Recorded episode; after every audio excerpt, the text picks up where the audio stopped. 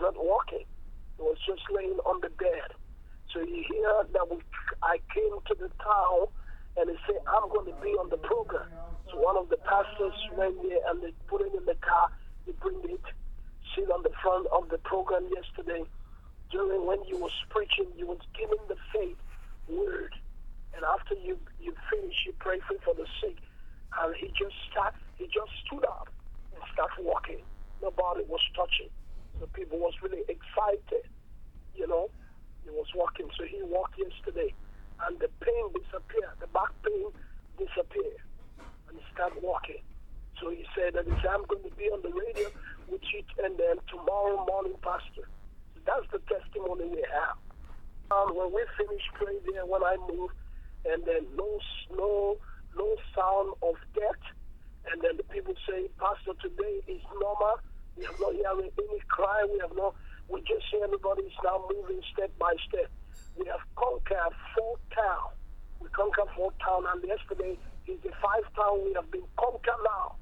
This town right now I'm staying here. We have conquered. Every testimony is on the paper. You know, every day we write the testimony what the Lord is doing. We have them and then when we return, and that's the things we are going to send to you. Maybe the other time I'm going to travel this morning, we are trying to travel this morning. They have the internet there. So what we want to do, wonderful word, and then Susan has bring to mind is the great joy, unspeakable joy to the nations and what you have heard tonight, and just believe God. And then just believe God that the Lord Jesus is going to do it and today I was so excited and just after change, I was just moving around very quietly. And then I see the town was a little bit lively. And then no death and then nobody, everybody was really, really was thank God, you know. I was so excited tonight. So, and often I'm even excited because tomorrow I'm going to move to the other area. And tomorrow night, believe that God is going to move to the other place.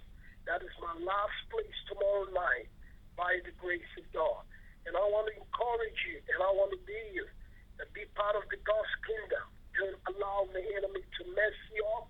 Don't allow what you have heard tonight. This can change your entire life and your destiny. We love you so much, and then this is a wonderful opportunity tonight you to receive Christ through this great meeting tonight. And I want to say, Suzanne, tonight I want you to pray that the Lord will keep blessing and holding the body of Christ to keep interceding for the entire nation so that deliverance and hope will return back to the nation of Sierra in Jesus' name. Back to you tonight in Jesus' name. Pastor Bobo, can you tell us the news of how many towns are set free from Ebola virus so far? Because I'm not sure. And uh, well, well, well, we thank God because the towns that we have been praying for, about seven towns, and uh, we pray for, we don't hear any death, and um, we are still keep praying, and that God has moved greatly, and then this is a wonderful testimony as the Lord has done in the east, and then many things has stopping now as I'm speaking to you. That's wonderful. Now. So it is five cities and seven small towns and villages. Is this correct? And then five, five and four big towns. We have the four big towns, and then Kenema district, Thailand district, and also Connaught and also in um, Pelembo. So that's the very big towns. But all the other surrounding villages, when we put them together, is about seven big areas the Lord has set them free.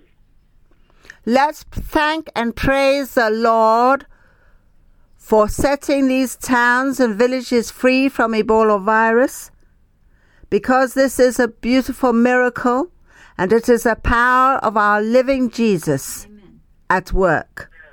So, Lord, we just thank you for what you're doing in Sierra Leone, and we want to thank you for every town, every city, and every region that you have delivered from Ebola virus. And Lord, I pray for the people that they will respond to you and rise up to the level, authority, and power that you want them to walk in. In Jesus' name we ask it. We pray for this victory in every one of the listeners' lives who are listening into this media.